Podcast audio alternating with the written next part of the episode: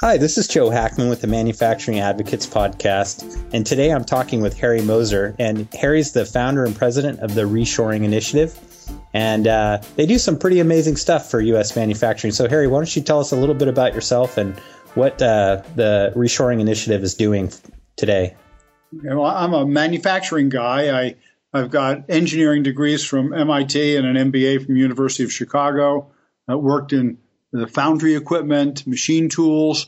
For 25 years, I was the president of Charmilles, which became AgieCharmilles and is now uh, GF Machining Solutions. So that's EDM machines, five axis milling machines, laser machines, all kinds of things like that. So I, I've, uh, I know thousands of manufacturers around the country, and I'm, I'm committed to, to their success. Great. So, you know, we, we had a little prelude talk and it's funny because one of my favorite questions came up just inadvertently in that conversation. But uh, I wanted to talk to you. I think you're in a perfect position to speak knowledgeably about the fairness issues that affect competitiveness of U.S. companies. Can you kind of give people the rundown on what the top maybe two or three issues are that really affect the fairness and make it very difficult uh, or, or way more challenging for a U.S. manufacturer? I, guess the f- first is to, is to say, are things fair? And, and, and I'd say clearly they are not uh, judged by the fact that we have a uh, goods or manufactured product trade deficit, which has been uh, in place. So it's been a negative balance since the 70s and currently averages about $500 billion per year. And that represents about 4 million manufacturing jobs. So, so we have let's say, given to the rest of the world, you know, 4 million manufacturing jobs, which would be, if when they come back, that'll be a 25 or 30% increase in our manufacturing. So to, to me, it's, it's, it's obviously clearly, uh, patently uh, unfair. Uh, the, the solutions are, are complex, like most big things in life.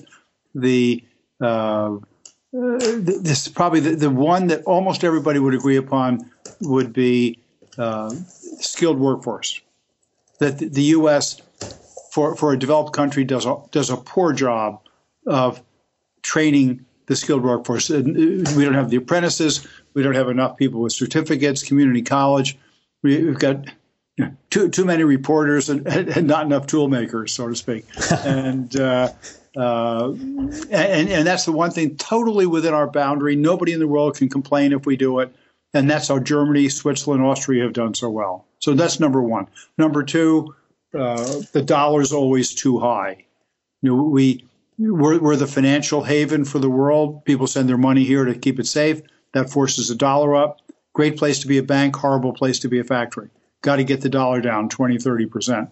The corporate tax rates, way too high. Uh, the uh, all, essentially all of our trading partners have value added taxes.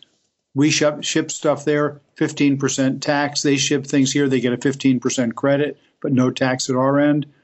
So there's a lot of talk about a border adjustment tax. I, I would go for it in a minute. So th- those are uh, some of the more obvious things that, that should be done and, and are being discussed, and I, I hope most of them will be done. That's pretty phenomenal. I, you know, it's it's interesting because I learn something new every time. So I was aware of the VAT, um, the value added tax, and um, but I never really. I guess I didn't really view that as a tariff, but it absolutely that's exactly what it is. It's really uh, something to make uh, the native country, if you will, more competitive versus the outside. So we don't do anything like that. So people can ship product here. They don't have to pay anything whatsoever in order to sell products to. Well, well there is a tariff, entirely separate subject, okay. duty or tariff, which which averages about four percent coming in here, and and I think averages six, seven, eight percent going to other countries. So we, we have a disadvantage at the tariff level.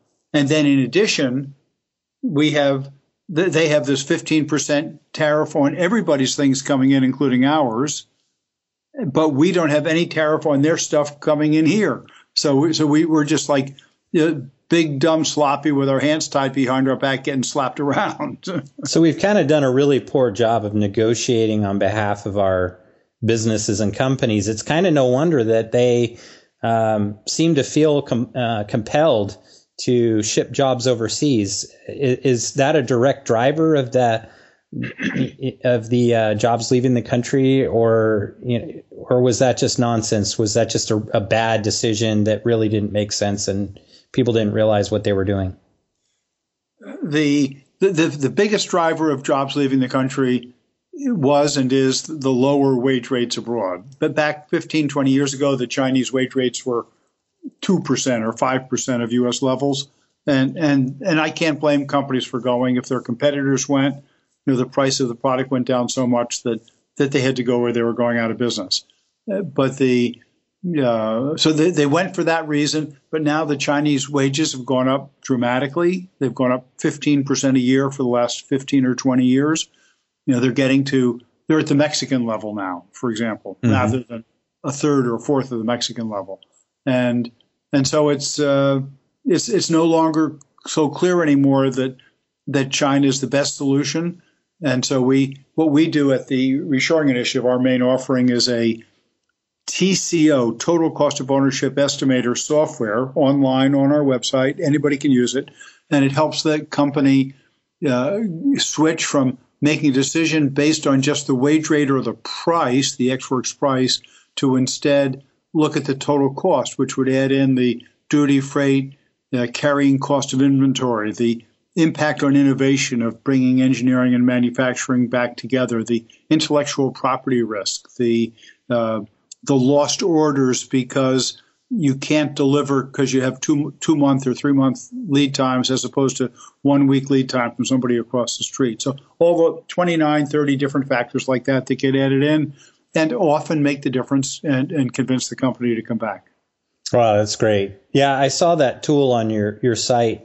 Um, and I'm going to ask you something kind of related to that, but I I didn't want to go down that road quite yet think I'm going to um, ask you some more questions about the those key those four items that um, affect the fairness. And I think let, us talk a little bit about the corporate tax rates being too high because you always or you often hear I shouldn't say always you often hear people saying that you know well businesses don't pay enough taxes and you know we need to tax those companies more and but it, it is a global marketplace. And why are these companies sending large portions of their operations elsewhere uh, if our tax rates are competitive? Can you maybe summarize how that really works so that someone listening that might have asked that question before would have a, solid answer to it?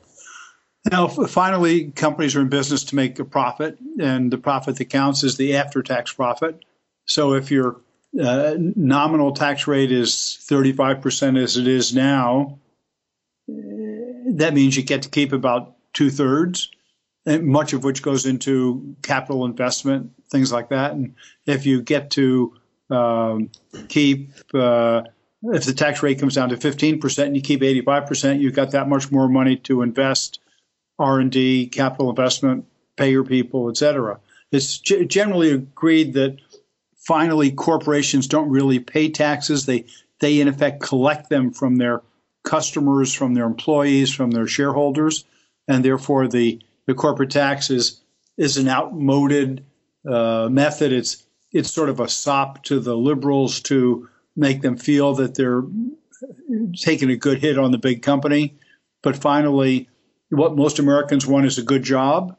And if if the U.S. is the most profitable place for companies to make things to supply to the US market, then we'll be making 25, 30, 40% more. And everybody that wants to work will have a good job. I mean, it's as easy as that. And, and the total tax revenue that comes in from corporations is now very small. I think it's like 5% of government revenue. So to make it meaningful, to make the liberals feel really good, you'd have to double or triple it in which case they'd all move out and none of us would have jobs. So, wow. Yeah, it doesn't work. I don't think anybody could tolerate a tri- tripling tripling of their um, yeah tax rate. No, the one, the one thing though that I would say that the corporations have apparently legally, but I'd say unethically, uh, shifted their income to other countries. They, they, they're very good at shifting it to the Cayman Islands or, or you know, Switzerland or Liechtenstein or somewhere like that, where the tax rate is approaches zero. And they set up corporations there. They shift the intellectual property, like their brands there, and then have their operations from all over the world pay royalties to that division in that country where the tax rates are low, and thereby vacuum up most of the profits out of the uh, all the other countries and move them to that low tax rate country. So, so what's the solution? Number one, get our tax rate down so there isn't so much motivation, especially to move the factories. But second, to find a way to keep them from from doing that income shifting because it, it, it, it, even if corporations don't really pay taxes, it's it's unethical and it, and it does tend to shift the income from one country to another. Um, very good. I, I, appreciate that. That gives me a much easier answer because I'm always curious about that. Um, the dollar being too high. So we're the we're the safe haven. How, how do we how do we address that? You're going to tell Donald Trump uh, and his economics people what they might want to consider looking at to solve that problem. What would that look like? Yeah, it's, it's again a difficult question because the the other uh, actions, such as tariffs and, and the value added tax or border adjustment tax, most economists say would tend to raise the value of the dollar that would largely compensate and, and make up for the difference between, you know, you, it, would, it would help you with one hand and hurt you with the other. Hmm. So, so my solution uh, is one that's proposed by a Dr. John Hansen. He, he was an economist. Uh, he's an economist and he used to work for the World Bank. And uh, he has what's called a he's a, has a proposal for what's called a market access charge. So when when anyone, individuals, companies outside the U.S. shifted money into the U.S. just to sit here, n- not to invest in jobs, not to buy a factory, you know, not to buy something, but just to sit in a bank here, uh, he would charge them something like a quarter percent a year or a quarter percent to come in, and he believes he's done the math and he concludes that that he can fine tune that enough so that the um, the desire to, to to buy dollars to, to store uh, money would come down, and the dollar could come down as uh, within reason as much as is needed. Hmm. And so, and, and what you really want to do is get the dollar back at least to where it was maybe three or four years ago, which would be down by 25, 30 percent. And and that, that's that's a lot. You know, it makes our wages uh, certainly competitive with all of Europe and Japan, and and start to become competitive with Korea and places like that. Now, and and the average American would still uh, not feel very much difference because it would be more expensive to tr- travel abroad, but the they still don't buy enough of enough of what they spend is is still not imports that it would make a huge difference in their cost of living. I see. So basically, the net result would just be a much more level playing field, one that you know would at least give everybody a, a, a fighting chance, if you will. They they wouldn't it wouldn't be so obvious uh, who would become the top uh, company manufacturing a given product like you. It's almost a foregone conclusion with certain types of products that they're going to be manufactured more in Korea, for example. Uh, you know, like the, I'm thinking of like the flat screens, the LCD, you know, LCD screens, things yeah, no like question. that. No, no question. So okay. it, would, it would it would give us a chance. Um, cost price of living cost of living would go up a little, but but it, it doesn't take too much uh, difference to get the U.S. back in the game. So if the companies use something like our TCO estimator, they'll see that that you know maybe maybe when the cost gap closes by 10 points or something like that, all of a sudden the U.S. company is competitive as long as it looks at all the costs. All right. So that's, that's an, let me give you a good example of that. We we there's a company outside of Chicago called Morey Corp, M O R E Y Corp. They make they populate circuit boards. They're an EMS company, and uh, they came to me nine months ago, and they were about to lose an order uh, from a U.S. customer and uh, to a Chinese competitor, lower priced Chinese competitor. And uh, the VP sales and I did the TCO estimator uh, calculation from the perspective of the customer. And Morey took it into the customer, showed it to him.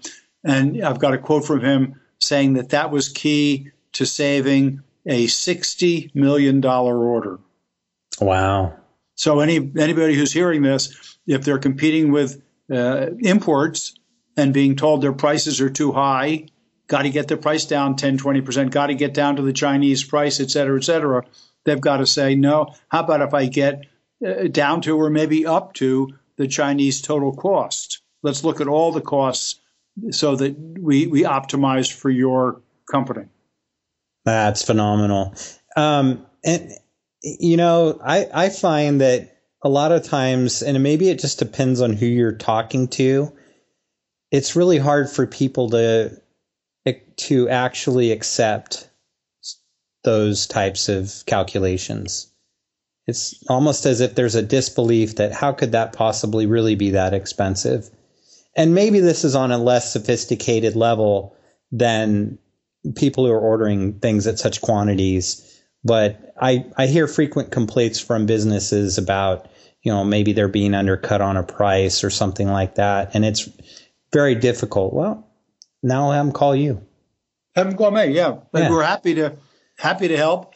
Uh, the uh, and one way to to make clear that it's true, if you, if you go on our website under uh, 2015 data, mm-hmm. Uh, you can see all the reasons that companies gave why they reshored. And typically, they're the reasons that are quantified in the total cost of ownership estimator. They're the freight and the duty, the carrying cost of inventory, the the uh, uh, advantages that we have with skilled workforce relative to some countries, uh, intellectual property, all these things. Those are the reasons they came back. And so the, when the companies eventually, let's say, saw the truth and started to recognize all those costs, it was enough to drive them back. You know, you mentioned one there that I think really nailed me recently. I just, I was very surprised. The intellectual property cost. And what I was learning was that it was a documentary of some kind. I wish I could remember the name of it, but I was learning that basically these companies that had really advocated heavily to bring China into the WTO and all that, um, eventually, you know, outsourced large amounts of production. There was one company that literally their products ceased to be made at one point. They were, in, in essence, they were being held hostage by a, a, a factory in China or the Chinese government, or I don't know exactly what it was. Um, is that is that a topic that you feel comfortable discussing? Are you familiar with this case or other cases like that? I don't know about that case in per, per se. We have many cases, probably 50 or 60, where intellectual property was a cause of the company coming back. Uh, uh, Fellowes was famous, sounded sort of like the case you're giving Fellowes to Shredder Company. Yes, it was Fellowes. That was the one. yeah, they got really, they were, da- weren't they just completely unable to produce product for a. Yeah, eventually, eventually they started up production in the U.S. again and they yeah. got, they got themselves back together. But, wow. But, but there, there's a lot of cases like that. I guess the good news is that now now China is starting to do inventions and have patents and and so they're uh, the value of intellectual property is rising there. The protection of it is rising because they have something to protect. Ah, so then that that creates kind of a an equalizer in terms of if yeah. you're not respecting mine, then why should I respect yours, kind of thing. It seems like they. I mean, I, I've never read this per se, but the implication is that in their legal system, uh, patents owned by foreign companies and patent owned by Chinese companies are both increasingly protected. Oh, that's great news. Yeah. So, so I guess there is some truth to the um, argument that eventually our our involvement in these foreign countries will will eventually level the playing field. But I, but at the same time, I would say, at what cost and why should we bear the burden of that? but that's more of a, just a comment. Um, I'm really glad that you mentioned at number one the skilled workforce because since I've become involved with this, that is something that everybody talks about. The manufacturers talk about jobs that they've had available that they can't fill and they've had to come up with other ways. I've seen initiatives here in Northern California where there's a group in out of Chico. Uh, they were my very first episode, actually. Um, the Grow Manufacturing. They literally started to work with education and bringing everybody together to align the skills with the jobs that they had in order to ensure the future of those manufacturers. It was it was that dire of a situation. So um, I noticed the federal government has even um, uh, stepped up a little bit and provided grants towards training uh, apprenticeship programs for the uh, for various things as well. So it seems like there's momentum. What can you tell me about what you know about that issue? What's kind of a general status of that, and what are we doing right, and what do we still need to do? uh, my conclusion is that right now we're sort of hanging on by our fingernails. You know, there's just enough skilled workforce, more or less, to get the work done. I, I don't think I don't think the U.S. loses a lot of business because we can't deliver because of shortage of skilled workforce. So uh, we're just there. But with the baby boomers retiring and the low rate of training for the last 20, 30 years, there's this huge gap. And so, the, and so the question is, will the uh, new uh, training uh, programs accelerate enough to make up for both the uh, loss due to the baby boomers retiring and the growth that's coming, and and also the growth in advanced manufacturing, which takes higher skills and fewer people just putting on lug nuts and doing you know s- simpler mechanical things. Mm-hmm. And you know most studies say that we will have a shortfall of something like 2 million people in manufacturing, which would be uh, 15% or something like that uh, by about 2030. So some severe shortfalls. Now, good, good news, some of the good news. Uh, uh, you were alluding to apprentice programs. The federal government, one of the, one of the good things Obama did, he, he did support these things. And so there, there were some good grants that came out to accelerate apprenticeship programs and uh, NIMS, which is the uh, one of the credentialing organizations, National Institute for Metalworking Skills, had and I assume still has federal money available to subsidize companies to, to start uh, manufacturing, especially machining, tool making, etc., apprenticeship programs. So if anybody's interested in that, I, would encourage them to contact NIMS and uh, I'm, I'm on the board there. They can say Harry sent us, yeah. and they're they're I think in uh, they're outside of uh, Washington D.C. in, in Virginia, so you, you, you, can find them. So that's good news. Uh, similarly, the certificate programs, certificates being awarded by NIMS, also by MSSC, Manufacturing Skills Standards. I think it's coalition, uh, might be council. Uh, again, Washington D.C. based, and American Welding Society (AWS). Uh, number of credentials awarded has been growing at 10 or 15 percent a year for the last 10 years or so. Mm-hmm. So there's there's some good signs of growth. There's a, a, lot of high school and community college programs starting up or being reborn. Um, c- companies starting apprenticeships because they know they have to. So a lot of good things happening, but where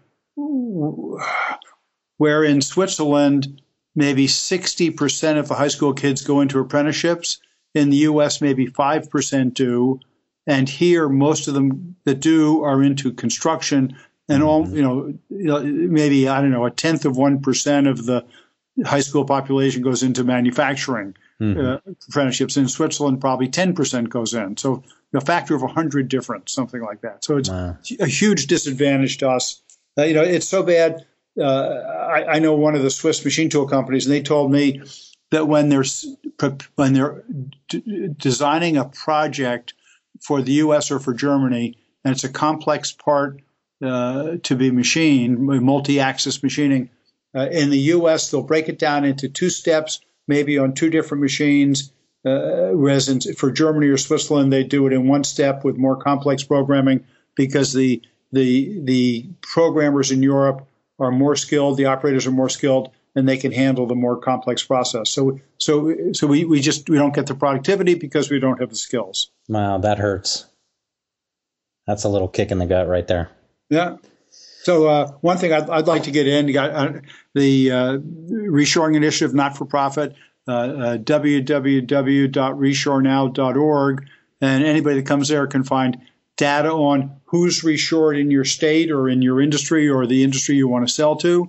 Uh, you can find the TCO estimator, and companies can use it to make better sourcing decisions or as a sales tool when they're selling against imports to convince the customer that uh, to to quantify all the advantages of domestic. Great, I, I, appreciate that. Now I'm I'm going to prompt you again in a few minutes, um, but certainly before we wrap up, to find all the places that you guys can be reached. We'll definitely get those out. I like to do them at the like to do that at the end, also just to kind of you know, right as people are wrapping up, it's kind of their call to action. I'm going to go That's good. I, I've had a couple of interviews where I figured it was at the end and then it didn't happen. ah, well, I would say you're dealing with a pro, but you're just dealing with a guy who's passionate about manufacturing today. But, uh, uh, you know, I want to talk about another unintended consequence of offshoring, and it has to do with environmental regulation because um, you know uh, we don't play by the same rules, right? Um, we have different rules. But when a when a manufacturing job is in the United States, we adhere to some of the strictest standards for environmental protection of any country in the world. When we outsource a job, there's a tremendous environmental impact, and do you, have you has your group done some work to quantify that to identify the um, you know the damage that is occurring to the environment as a result of off, offshoring a job i'd say there's uh, so just some interesting facts on that first i've read that the chinese environmental rules are just as tough or tougher than ours they're just not enforced hmm. Okay. Okay. So not worth the paper it's printed on, basically. yes, or the wand it's printed on. yeah. The, uh, uh, so the uh, one thing that we're working. So, uh, uh, uh, I've read a fair number of cases of companies that went to China or similar places because the uh, the processes, the most efficient process, the lowest cost process for making the part, some kind of painting or coating or you know, something like that. Uh, plating. Uh, it was impossibly expensive to control the environmental effects here, whereas it was they just ignore it there. So, so, so we've certainly lost some work for that, and and you could say, well, I'm, that's good work to lose because it pollutes their their country instead of our country. Um, but the uh, another aspect of it is um, we, we've been trying to quantify, and so we're uh, developing something called the Corporate Social Responsibility Estimator.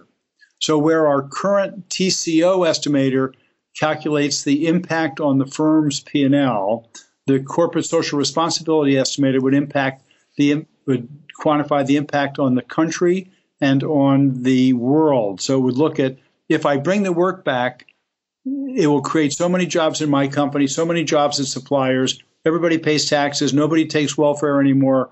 So the uh, the country's P and L gets better by so much. And separately, when the work is shifted back here, uh, the factory's cleaner here, and especially the electricity production here is much cleaner. Over there, it's dirty coal. You see the people with the masks. Here, it's clean. And so, for every uh, product shipped back here, it's so many fewer kilowatt hours made there, and therefore uh, the world environment is enhanced both from the factory, the electricity generation, and not having to drag uh, tons of stuff halfway across the world. So we're at the moment we're seeking a foundation to help fund us to complete that, and so far have been told it's a nice idea, but no, no. that the the right um, the right organization just hasn't come along. So if somebody's listening and they hear this and they want to have an impact, that's a place where they can do it. And there, any donation they make is tax deductible, right? Oh, really, for, for a company, anything you spend is just it pretty much is tax deductible if it's legal. Uh, and for so if they call it a donation uh, or, or, call it a marketing expense, I don't care. I'll, I'll, put their name with ours on it, and they can call it a marketing expense if they want to. Wonderful. so um, I'm going to shift back to economics for a minute um, because I've been working more and more through this uh, effort with people in economic development or people focusing on economic development. And one of the key things, and it's it's interesting because there's different ways that people involved in that industry calculate things. But th- the most compelling way that I've seen to tell the the uh, story or of the benefit of a manufacturing job is in the form of the direct output, the direct economic output. Um, I, have had other people talk about, um, had another guest to talk about there was a multiplier effect for every manufacturing job. There'd maybe be an, one and a half more jobs uh, related to it.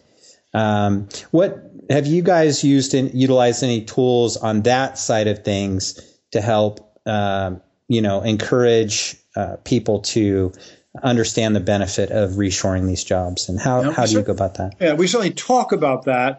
Um, let me say first on the multiplier effect, MAPI, uh, Manufacturers Alliance for Productivity, something rather, again, outside of Washington, um, has come out with an analysis maybe nine months ago that says that that multiplier effect is 3.6 for manufacturing rather than the traditional 1.5. Okay. So Great. That, that's better. Bigger multiplier is better. Bigger is better. And uh, and so that, that's good news. Uh, we, uh, I, I, think, I think the economic developers and the governments around the country and around the world recognize that manufacturing hits above its weight, and that, uh, and that's why all these other countries have uh, managed their tax systems, uh, their their incentives, their uh, training programs, everything else to to to, to max to optimize manufacturing, mm-hmm. and we have not because we were the we were the Goliath of the world uh, you know, 40, 50 years ago after World War II, and we didn't have to take care of the the farm. Right. so, so, we let the farm go to hell, so to speak. So so uh, uh, we we do work with economic developers. With uh, uh, we specifically had pro- programs with Mississippi and Pennsylvania, and had quite good success training the uh, economic developers and the MEPs, manufacturing extension partnerships, to uh, go out and uh, get companies to look at uh, what they'd offshore, find where they were having problems, apply total cost of ownership, and in some cases decide to bring work back. So we had pretty good success in both of those regions. Uh, we've spoken in 10, 20 states to the economic developers or the MEPs we work with the uh, IEDC, International Economic Development Council. You know, we consult with them to help them with reshoring. And, and so we're economic developers increasingly are learning about this. Uh, if you've got anybody who's in a manufacturing extension partnership, I think I'm speaking at their annual conference coming up in this summer in uh, in Denver. Great. Yeah. Wonderful. Um, I'm gonna. Uh, I'd like to kind of ask you. It's more of a personal question, but it's not super personal. I'm just curious. At what point did you? Because we all kind of have that tipping point. I mean, if you're someone like yourself, I mean, obviously you're not in this for the money. Um, what point did you just say, you know, I need to do this. This this has to happen, mm-hmm. and and if it's if I don't do it, then nobody's going to do it. So I better just do this. Well, there, there's the practical and the emotional answer. So the practical answer, I'd been president of uh, of Charmilles, Aji Charmy, for 22 years, and the, the parent company decided it was time for someone else, and I had three year phase out, and so I had a good time to start this. That was the practical answer. The emotional answer, I grew up in Elizabeth, New Jersey, which is right across the, the river from New York City. And the biggest thing in town was Singer Sewing Machine. And back 100, 120 years ago, everybody had a sewing machine, and all over the world there were singers. U.S. dominated world manufacturing, and uh, my grandfather was a foreman. Dad was a, ran a third of the factory. I worked there summers, and I drove past 10 years ago, and it was all gone. Everything's made outside the country. Ouch. So I, I pulled over and I cried for what the, the family, the city, the state, the country had lost. And when I I thought on it, when I, I used to sell foundry equipment, then I sold machine tools, and I drove past factory after factory of the the shoe equipment makers and the textile equipment makers and the machine tool makers and the foundry equipment makers. And they're all out of business. You know, we mm. lost all of that to offshore. And and uh, I said, "Damn, somebody's got to do this." And you know, I've got enough money and I've got the skills and the knowledge and, and the contacts that uh, uh, I guess it's up to me. and unfortunately, now Donald's Donald's on board. Yeah, he well, um, I think that's one really great thing about this election is it brought to light, I think, a constituency that had been silent, that had really did not have a voice, and probably since the 70s when this all started to, to unfold had really not had any clout to to rectify the situation.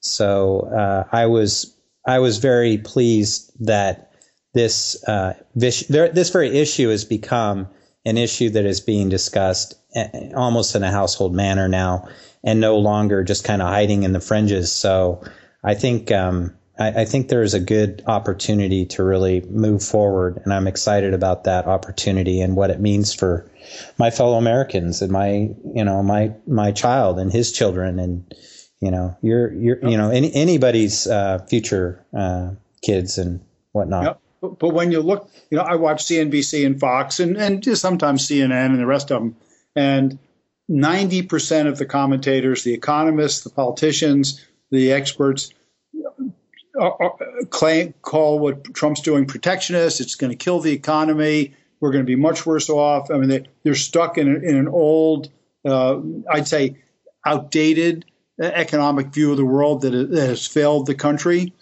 Uh, just here, here's a cute little thing we've done. You, you've you've heard about the Carrier case with the work that Trump uh, encouraged them, and they brought back 700 jobs or kept 700 jobs here. Mm-hmm. So when we see an article like that uh, our social media lady, Sandy, puts in a comment that goes like this Here's a message to companies that are thinking of announcing offshoring.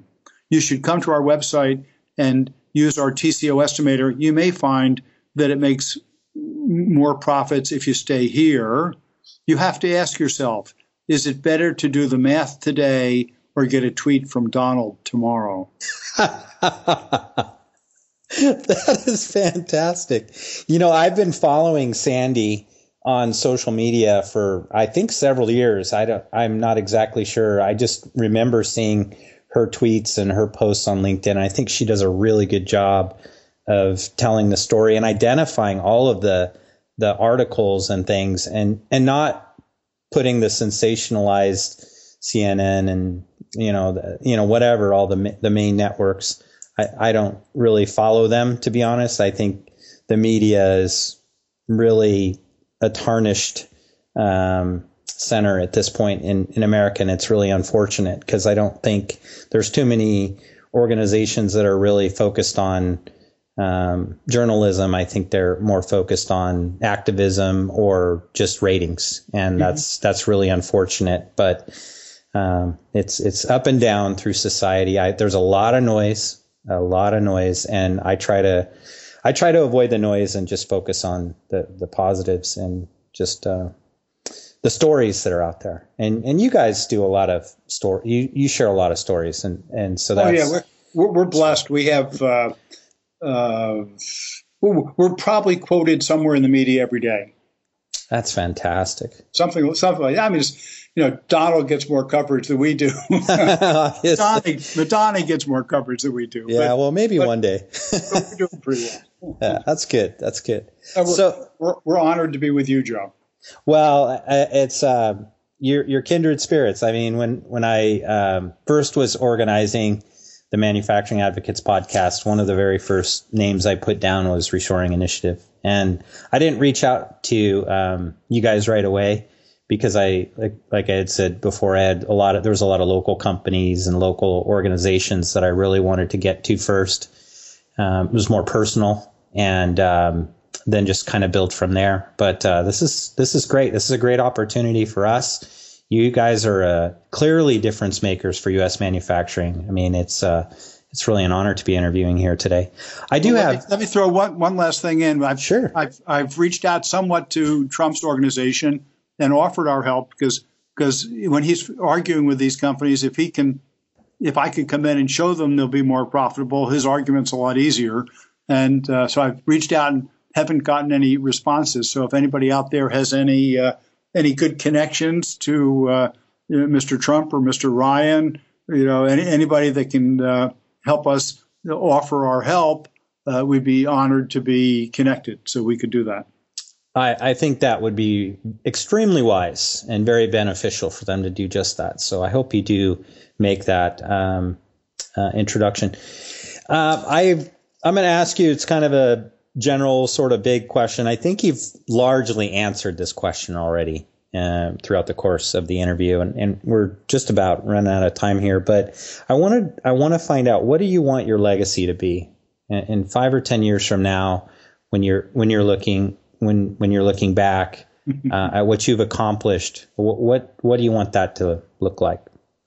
I guess realistically, uh, well, certainly the objective is is the bringing back of the manufacturing and the manufacturing jobs, and the uh, we, we measure it by the trade deficit, which is 500 billion, about four million manufacturing jobs, and I, I'd like to say in 10 years we'd eliminated the trade deficit, but we clearly won't have the skilled workforce to add those four million high, relatively high tech jobs over a 10 year period. So so I, would say 10 years from now, my legacy would be that we've, we're halfway there. We brought back 2 million. We cut the trade deficit in half. And 20 years from now, that we brought back the 4 million and eliminated the trade deficit. And, and, and I'd, I'd like to think I'm, I'm still there ma- helping make it happen. Absolutely. I, I think um, your, your organization's very credible and you have, um, you have a really great approach, and I really respect your approach and how you're going about doing this. It, it seems like everything is done like you would expect someone who has an engineering background to do mm-hmm. it. You're working with actual numbers, you're working with actual data. Uh, I think you're doing the right things. So, again, I applaud you, sir, for your efforts. Um, where can uh, where else can people find you besides the Reshore now? Uh, well, I'll let you I'll let you give the rundown. Give them so a roll call. Uh, yeah, the, the website is the www.reshorenow.org. We are the Reshoring Initiative. Uh, you can uh, email me if you like, harry.moser, M-O-S-E-R, at reshorenow.org. Uh, you can call me at 847 726 2975. We're, we'd love to hear from companies that have reshored and love to hear from those that have uh, offshored and, and think it's time to reevaluate, and we can help them make that decision. So, uh, any any of those things, we, we'd be delighted to hear. Wonderful. Well, I thank you for your time, Harry, and I um, wish you incredible success in your endeavor. Well, you're helping make it happen. You're, you're an important part of the game. Great. Thank thank, you. Thank you for listening, everyone. Have a great day.